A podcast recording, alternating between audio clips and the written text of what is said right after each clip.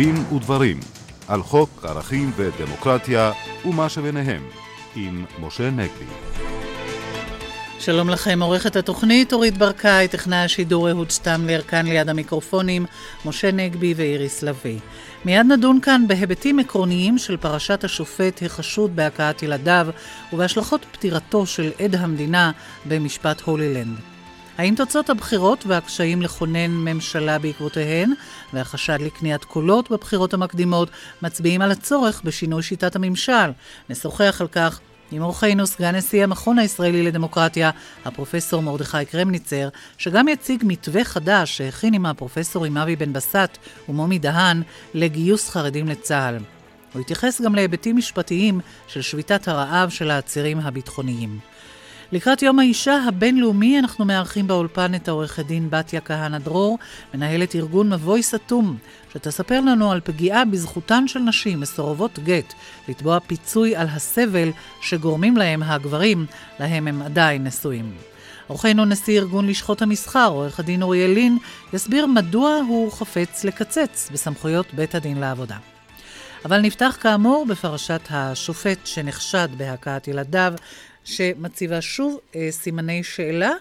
משה, על תפקודים המשפטתיים? כן, איריס, אני חייב לומר שאנחנו הרבה פעמים פה בתוכנית הזאת מדברים על התופעה הנוראה של קשר שתיקה סביב אה, אלימות במשפחה, קשר שתיקה סביב אה, פגיעה בילדים במשפחה, בדרך כלל קושרים את זה בצדק או שלא בצדק, אה, בקהילות חרדיות, בקהילות סגורות אחרות.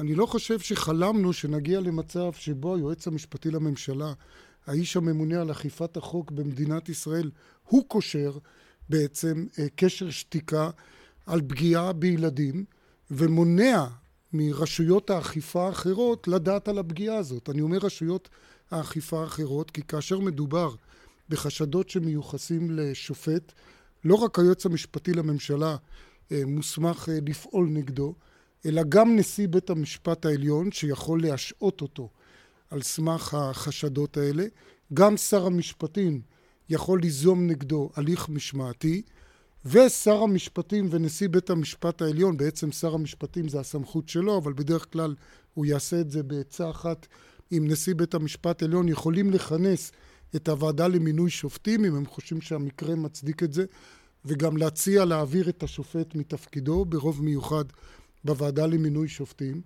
אבל שני האנשים האלה פשוט לא ידעו על העניין הזה, כי היועץ המשפטי לממשלה לא סבר שהם צריכים לקבל דיווח על כך שלשופט במדינת ישראל מיוחסים חשדות פליליים חמורים. עכשיו, אני אומר חשדות פליליים חמורים, משום ששמעתי שיש כאלה שמנסים לתרץ את המחדל הזה. איך הם קוראים לזה? מחדל משרדי? מחדל אה, מזכירתי? כנראה שהמזכירה זה המקבילה הנשית לש"ג אה, בהקשר הזה, שעליה מטילים את האחריות. אה, אה, שמעתי שבין השאר מנסים לתרץ את זה בכך שהמכות לא היו כל כך חמורות. אני חושב שכל מה שקרה פה, וגם התירוץ הזה, משיג אותנו 13 שנים אחורנית.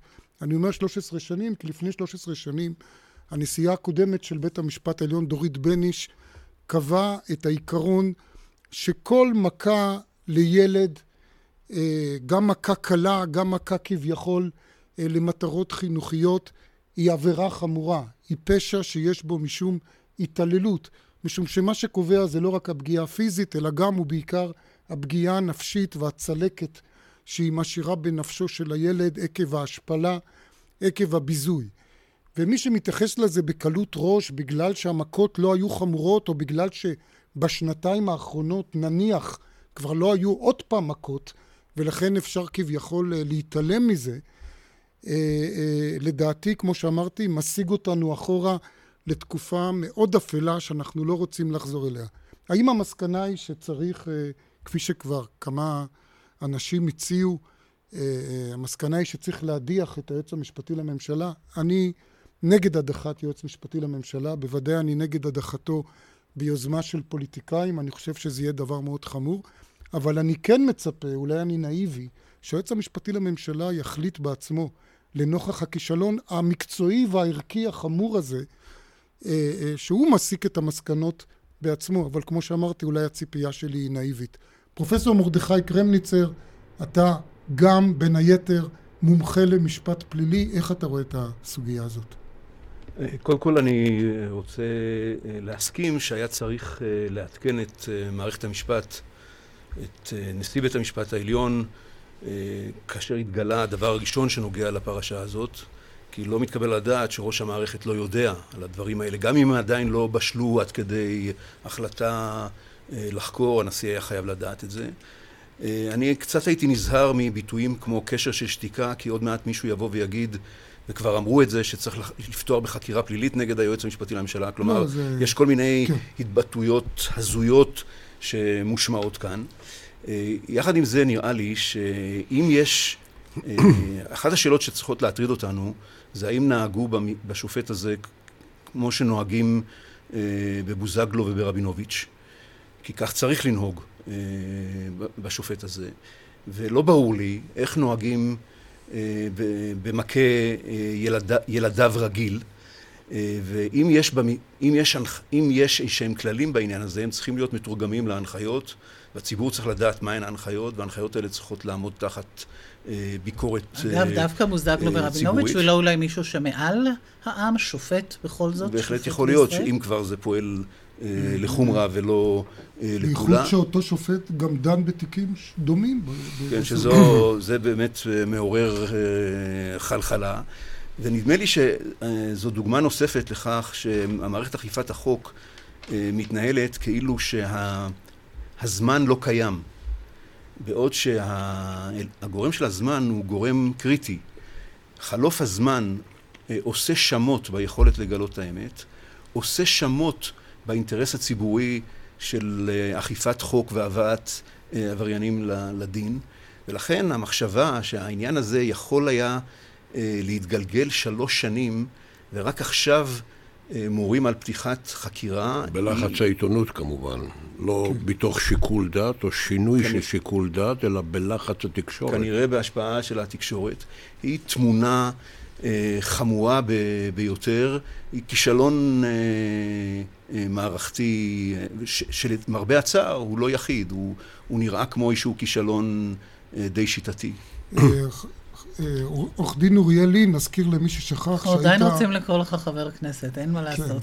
אנחנו מאלה שזוכרים שהיית חבר כנסת, ולא זו בלבד, אלא יושב ראש ועדת החוקה של הכנסת. הזכרת כבר את תפקיד התקשורת, וזה באמת, אני חושב, שוב, תזכורת אולי נחוצה, שלא תמיד השפעה תקשורתית בנושאים משפטיים זה דבר שלילי, ואם יורשה לי אני אגיד פה מילה טובה לכתבת שלנו, עדי מאירי, שהייתה זו שחשפה את הפרשה, אבל אוריאל לין, איך אתה רואה באמת בוא, את התפקוד של היועץ המשפטי בעניין הזה? משה, בוא נעזוב רגע את התקשורת. אני רוצה להזכיר לכולנו שבתקופת כהונתי העברנו חוק הגנה על קטינים וחסרי ישע. זה היה בעקבות ההתעללות החמורה במורן, פעוטה בת שנתיים שדודה בהתעללות גרם למותה. העברנו חוק וקבענו אמות מידה מאוד מחמירות בכל מה שנוגע בפגיעה בקטינים וחסרי ישע, ואלה הן אמות המידה שהיו חייבים לעמוד מול עיניו של היועץ המשפטי לממשלה. עכשיו לנושא הבא, הערה שלך, משה, על פטירתו של עד המדינה במשפט הולילנד. האם, אגב, תהיה לזה איזושהי השפעה על המשפט, לדעתך? אני, כמובן, אה, אה, אה, לא אתיימר לקבוע בשם, במקום השופט דוד רוזן שדן בתיק הזה, מה תהיה מידת ההשפעה אם בכלל, אבל אני חייב לומר שעל פני הדברים, על פי מה שאנחנו יודעים על מה שהתנהל במשפט הזה עד כה, אני חושב שההשפעה תהיה קטנה. זה לא אומר כמובן שום דבר לגבי השאלה אם מר אולמרט ונאשמים אחרים יזוכו או יורשעו. אני אומר, עצם פטירתו ההשפעה תהיה מצומצמת. וזאת משום שקודם כל צריך לזכור שהוא כבר הספיק להעיד עדות מסיבית ביותר במשפט הזה. אגב, כמעט 80 ישיבות של עדות. אני מתקשה לזכור הרבה דוגמאות לעדויות כל כך ארוכות במשפט פלילי. זה נכון שכאשר יש רק עדות ראשית ואין חקירה נגדית, זה מפחית ממשקל העדות, זה לא מבטל את העדות, אבל זה מפחית ממשקלה, אבל צריך לזכור שגם התנהלה כבר חקירה נגדית. למעשה החקירה הנגדית אה, הייתה ממושכת יותר מהעדות הראשית אה, של העד, לגבי אותן נקודות שכבר הייתה חקירה נגדית, אני חושב שההשפעה תהיה אפסית. לגבי מק... אה, אותם נקודות או אותם נאשמים שעוד לא ביצעו חקירה נגדית, בהחלט השופט יכול לראות בזה סיבה להפחית את אה, משקל העדות, אבל אה, צריך לזכור שהפרקליטות טוענת, טענה לפני פטירתו של העד וממשיכה לטעון שחלק גדול מעדותו גם מגובה במסמכים, למשל מסמכים שמעידים לטענתה על העברת כספים לנאשמים או למקורבי הנאשמים, ואת זה כמובן הנאשמים יצטרכו להסביר אה, בלי קשר אה, לפטירתו של העד. הערה אחרונה, אני כבר שומע שבעקבות פטירתו של העד אה, יש מי שרואה כבר את מר אולמרט חוזר לזירה הפוליטית. אני רוצה להזכיר את מה שאולי שוכחים, שאהוד אולמרט עדיין נושא בתואר הלא כל כך סימפטי כראש הממשלה היחיד בתולדות מדינת ישראל שהורשע בעבירת שחיתות, והוא לא ערער על ההרשעה הזאת, ובית המשפט עוד לא קבע בטענה של הפרקליטות, עוד לא הכריע, אם העבירה הזאת נסעה עם הקלון, אותה הרשעה, ואני עוד לא אומר כלום לגבי הערעור שעדיין תלוי ועומד באותו תיק, לגבי הזיכויים שלו, כך שבהחלט מוקדם לדבר על חזרה אה, לזירה הפוליטית. פרופסור מרדכי קרמניצר, שוב פעם, איך אתה רואה את ההתפתחות העצובה הזאת במשפט? הרי רוצה... פטירה היא תמיד עצובה. אני הייתי רוצה להגיד משהו יותר כללי. אה, על ידי מדינה. אני חושב שמי שבוחן את הדברים אה, יודע שאי אפשר להתמודד עם תופעות חמורות של עבריינות, ושחיתות היא דווקא מקרה מובהק של זה, ללא עדי מדינה. ועדי מדינה הם עדים שצריך מאוד להיזהר בהם ובעדותם, אבל אי אפשר בלעדיהם. עכשיו, הדבר שקרה כאן הוא שמדובר בעד שעשו לו את המוות. אה, ממש עשו לו את המוות, אני לא אומר שגרמו למותו, אבל אני אומר עשו לו את המוות כפי שבלשון העם, ואני מאוד חושש להשלכות הרוחב של המקרה הזה, משום שקשה מאוד למצוא עדי מדינה, שבלעדיהם, כמו שאמרתי, קשה מאוד להילחם בתופעות חמורות מאוד של עבריינות, וכאן יש דוגמה שכל עד מדינה פוטנציאלי לעתיד יראה לנגד עיניו, וכשהוא יראה לנגד עיניו מה מצפה לו, אה, מידי התקשורת, מידיהם של אה, סנגורים, אה, יחשוב לא פעמיים, אלא עשרות פעמים, ויימנע ממתן עדות, והדבר הזה הוא לדעתי פגיעה קשה ביכולת לאכוף את החוק בתחומים חשובים מאוד. עורך דין אוריאלים? משה, אני רוצה להעיר לגבי אפשרות של חזרתו של אולמרט לפוליטיקה. אנחנו כבר יצרנו את הנורמה הכי נמוכה שאפשר. אריה דרעי, בתפקידו כשר, הורשע בנטילת שוחד, לא הפרת אמונים. כן. והמערכת שלנו, כולל המערכת התקשורתית, כולל גם לדוגמה לשכת עורכי הדין בתל אביב, מזמינים אותו לראיונות, מקבלים כמובן מאליו ששר שהורשע בעבירת שוחד חוזר לפוליטיקה. אז מי אנחנו שנדבר היום על עבירה של הפרת אמונים? יש פה בעיה בהידרדרות בנורמה בכלל. מכאן באמת לפוליטיקה, אנחנו רוצים לדבר קצת על אה, נושא הבחירות. חודש וחצי כבר אה, עבר, אין עדיין ממשלה בישראל. אנחנו רוצים לפנות אליך, פרופ' מרדכי קרמניצר, בעניין הזה, סגן נשיא המכון הישראלי לדמוקרטיה. על מה זה מעיד? על פגמים במבנה, בדמוקרטיה שלנו, במבנה הממשל? זה אכן מעיד על אה, פגמים בשיטת המשטר שלנו, שטעונים תיקון.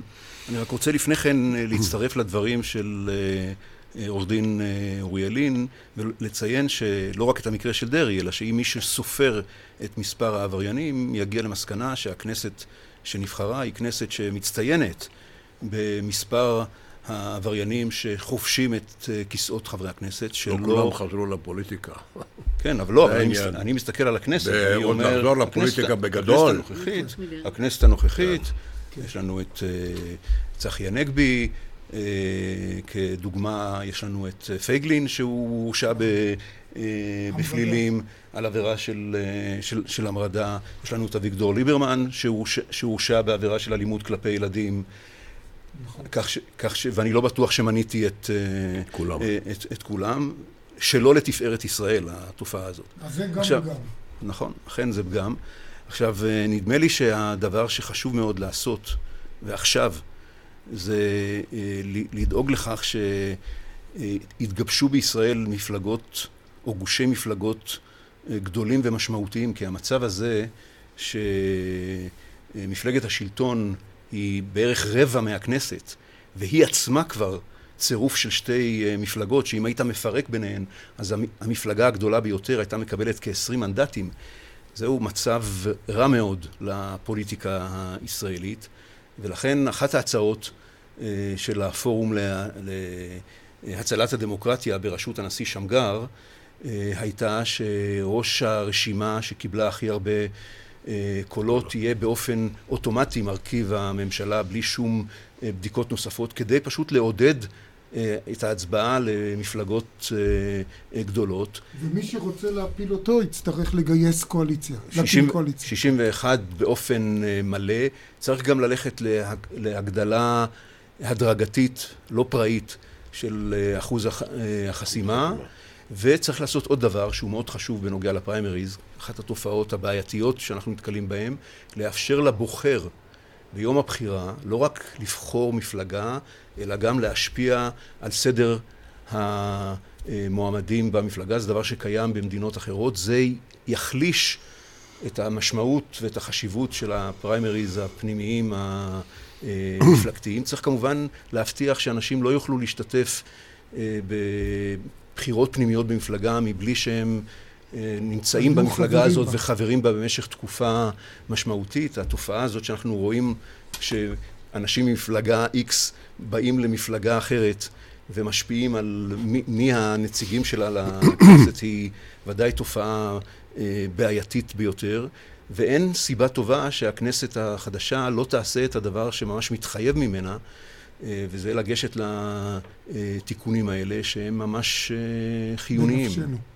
אני רוצה, אה, פרופסור קרמניצר, אה, להתייחס לנושא שעומד בצדק או שלא בצדק, אבל זה העובדות במרכז המיקוח הקואליציוני, וזה הנושא שנקרא שוויון בנטל, אה, שם קוד לנושא גיוס החרדים. אתם במכון לדמוקרטיה, אתה ופרופסור מומי דהן ופרופסור אבי בן בסט, הכנתם איזה מתווה שלכם, אחרי שיש לנו כבר את מתווה פלסנר ומתווה יעלון, לפתרון הבעיה הזאת. אולי בכמה מילים, בכמה מילים תתאר לנו אותה.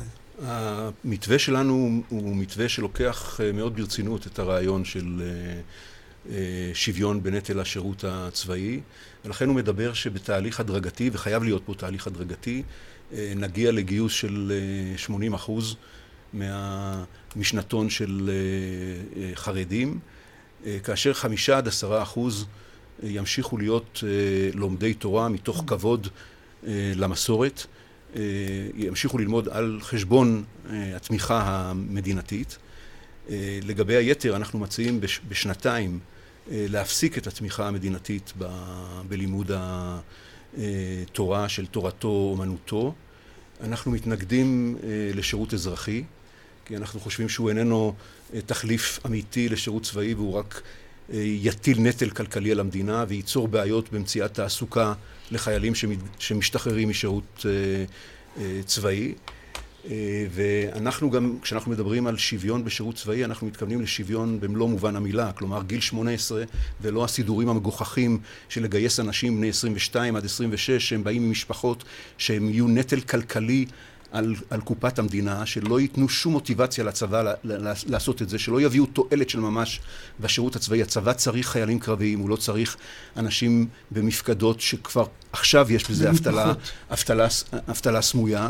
כלומר, לעשות גיוס כאילו שירות צבאי שהוא שירות מדומה, רק כדי שיהיו חרדים לובשי מדים, זה דבר שאני מתנגד לו בתוקף.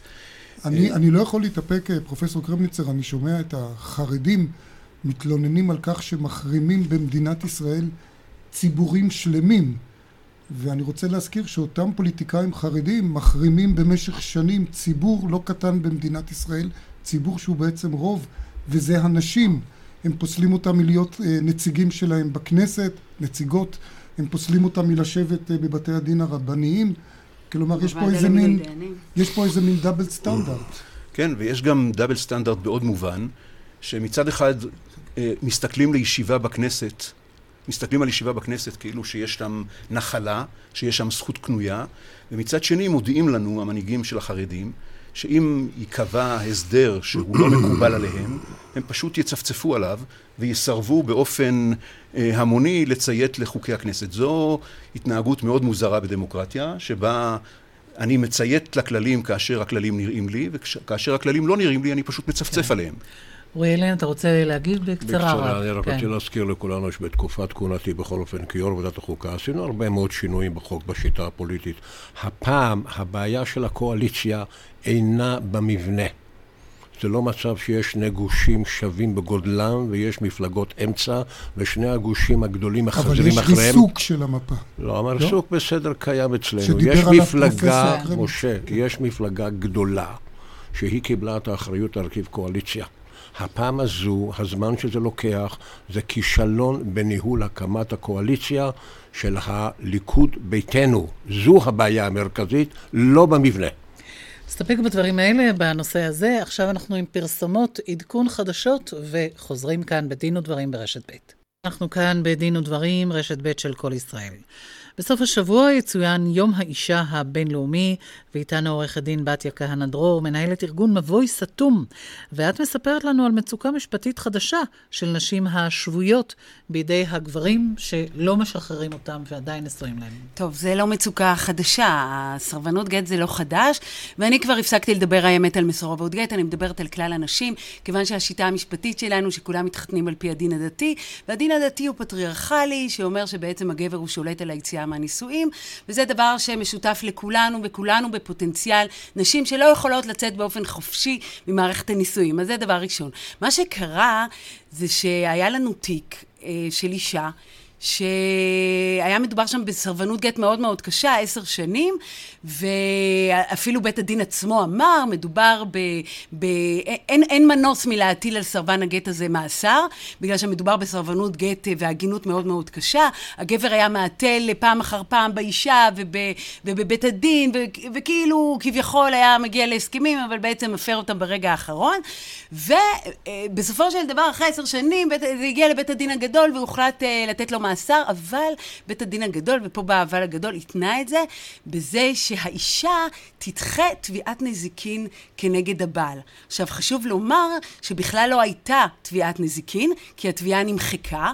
בעצם בית הדין הגדול אמר לאישה, לכי לבית משפט לענייני משפחה עם uh, בעלך, ובהסכמה תוציא אה, בעצם פסק דין, דבר שזה הליך לא ברור אם בכלל אפשר לעשות דבר כזה, ותוציא בעצם פסק דין שאומר שגם בעתיד לעולם לא תגישי תביעת אה, נזיקין אה, נגד אה, בעלך, נגד אותו האיש שבעצם מנע ממך עשר שנים. בעצם בית הדין היה מכשיר בידי הבעל אה, לסחוט מהאישה נכון. ויתור על זכויותיה, ויתור, ב-. תמורת זה שהוא... לגמרי, לא, אפילו לא תמורת הגט, כי תמורת הגט אנחנו הסכמנו, האישה הסכימה, תמורת המאסר, תמורת עצם הסנקציה, כן? עכשיו, אה, בעצם אה, הזכות לתבוע נזיקין זו זכות יסוד, שכבר בית המשפט העליון הכיר להכיר בה כנגזרת מכבוד האדם וחירותו. אז ו- פניתם לבג"ץ. ופנינו בעניין הזה, פנינו לבג"ץ, ולשמחתנו השופט אה, פוגלמן אה, אכן נתן צו ביניים, אה, ביקשנו סעד, זה היה מדובר בממש שחרורו, בגלל שהוא היה נתון במאסר, היה מדובר בשחרורו, אם אנחנו, אם האישה לא תביא את אותו פתק מבית המשפט לענייני משפחה, ואכן מאסרו נמשך בזכות צו הביניים, ללא התנאי, ללא התנאי של בית הדין הגדול. אבל כשהגענו לדיון, לאור כמובן בקשה לדיון של הצד השני, אה, לצערנו הרב, אה, בראשות, אה, בראשות השופט גרוניס, הוא החזיר את זה לבית הדין הגדול, הוא החזיר את העניין, ואמר שבעצם מאסרו של הבעל יהיה נתון לשיקול הדעת של בית הדין הגדול. בעצם מדובר פה באישה שלא קיבלה את הסעד מן הצדק, הסעד הכי בסיסי שמתבקש. עכשיו, אין ערכאה אחרת, אין לאן לפנות. אנחנו חזרנו לאותו מצב. יש לנו דיון השבוע בבית הדין הגדול. גדול, כאשר אני, אני מניחה שבית הדין יעמוד על כך שאנחנו נביא את אותו, את אותו פתק אה, על דחיית תביעת נזיקין שהיא לא... שלא הייתה בכלל. של, שלא, שלא קיימת, על ויתור בעצם. על ויתור בעצם. עכשיו תראו, זה, זה מדרון חלקלק, זה חשוב לומר, כי בעצם... אם נקבל את עמדת בית הדין בעניין הזה, זה יכול להיות בכל דבר. עכשיו, מה בית הדין טוען? מה היועץ המשפטי יעקבי טוען? הוא בא ואומר, זה, הדבר הזה מערער על כשרותו של הגט. כן? אנחנו לא יכולים אפילו, אפ, זאת אומרת, אפילו... כי כאילו הגט ניתן תחת איום. בדיוק, תחת איום ותחת לחץ. זאת אומרת, אפילו אם הבעל ירצה לתת כבר גט, אה, אנחנו לא נוכל לסדר גט. הרי אנחנו באים ואומרים, מפתחות הכלא בידך. אתה בכל רגע נתון יכול אה, לתת גט ולהשתחרר. אף אחד לא מחזיק אותך, אין עליך שום לחץ בעצם.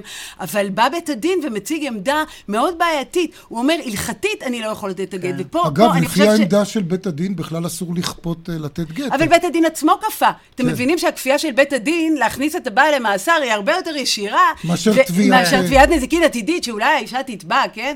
ואת אה, זכויותיה. זאת אומרת, זה דבר מאוד מאוד עקרוני. כשאנחנו מדברים על ערעור על כשרותו של הגט, מה זה הדבר הזה? מי מחליט? האם אה, הערעור, הרי אין, זה לא, ההלכה היא לא כמו אה, שבית המחוקקים יושב ומחוקק, ויש לנו איזה קודקס אה, חקיקתי שעל פיו אה, אנחנו יודעים מהו גט כשר ומה לא. הרי זה תלוי דיין, תלוי הקשר, תלוי... אה, עכשיו, אנחנו כבר, יש לנו בעצם גיטין שנעשו, כשהייתה תלויה ועומדת תביעת נזיקין.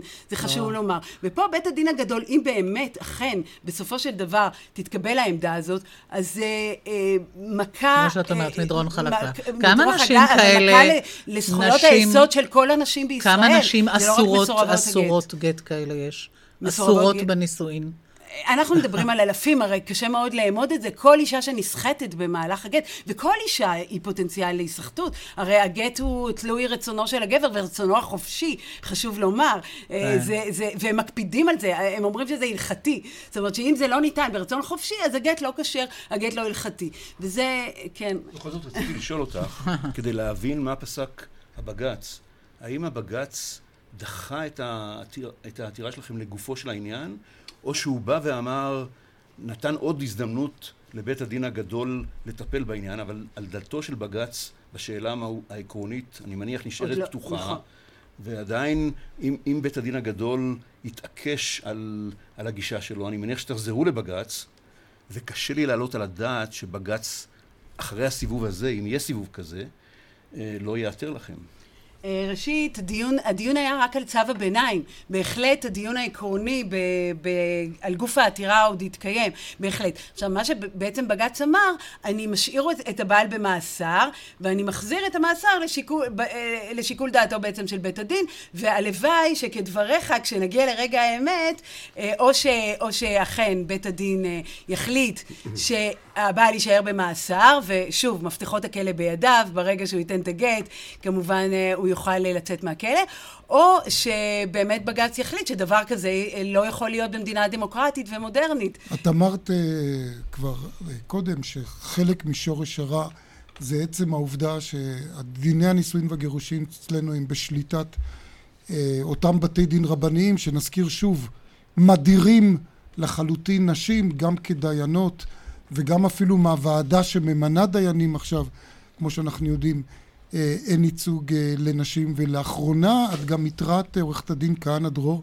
על עוד תופעה של בתי הדין הרבניים מקפחים נשים בגלל שהן ביניהן אה, לא מספיק דתיות, אה, נטשו את הדת וכולי, אולי תוכלי להתייחס לנקודה הזאת? כן, כן, אה, מדובר בתופעה שהולכת ומתרחבת, של נשים שיוצאות מהדת, ואז בהליך הגירושים, בעצם אה, כשמדובר על משמורת של הילדים, כמובן שהדיינים נוטים, המשמורן יהיה הבעל הדתי, וכמובן שהם, והכל בחסות עקרון טובת הילד. הרי זה תלוי הקשר ותרבות, שוב, כפי שאמרנו, ומבחינת הדיינים, כמובן שטובת הילד, שה, זה שהילד יישאר אצל המשמורן אה, הדתי. אה, וזה, לכן זה דבר שבוודאי צריך להוציא מסמכות בתי הדין הרבניים. ואחד הצעות החוק שלנו, שאנחנו כבר הרבה מאוד שנים אה, מנסים... אולי נציין שאת אומרת את זה כאישה דתייה בהחלט. אורתודוקסית. אני אומרת את זה כאישה דתית, שחייבת להיות הפרדה, גם אם לא יהיו נישואים אזרחיים. ראשית כל, חייבת להיות הפרדה בין הגט לבין כל העניינים הכרוכים.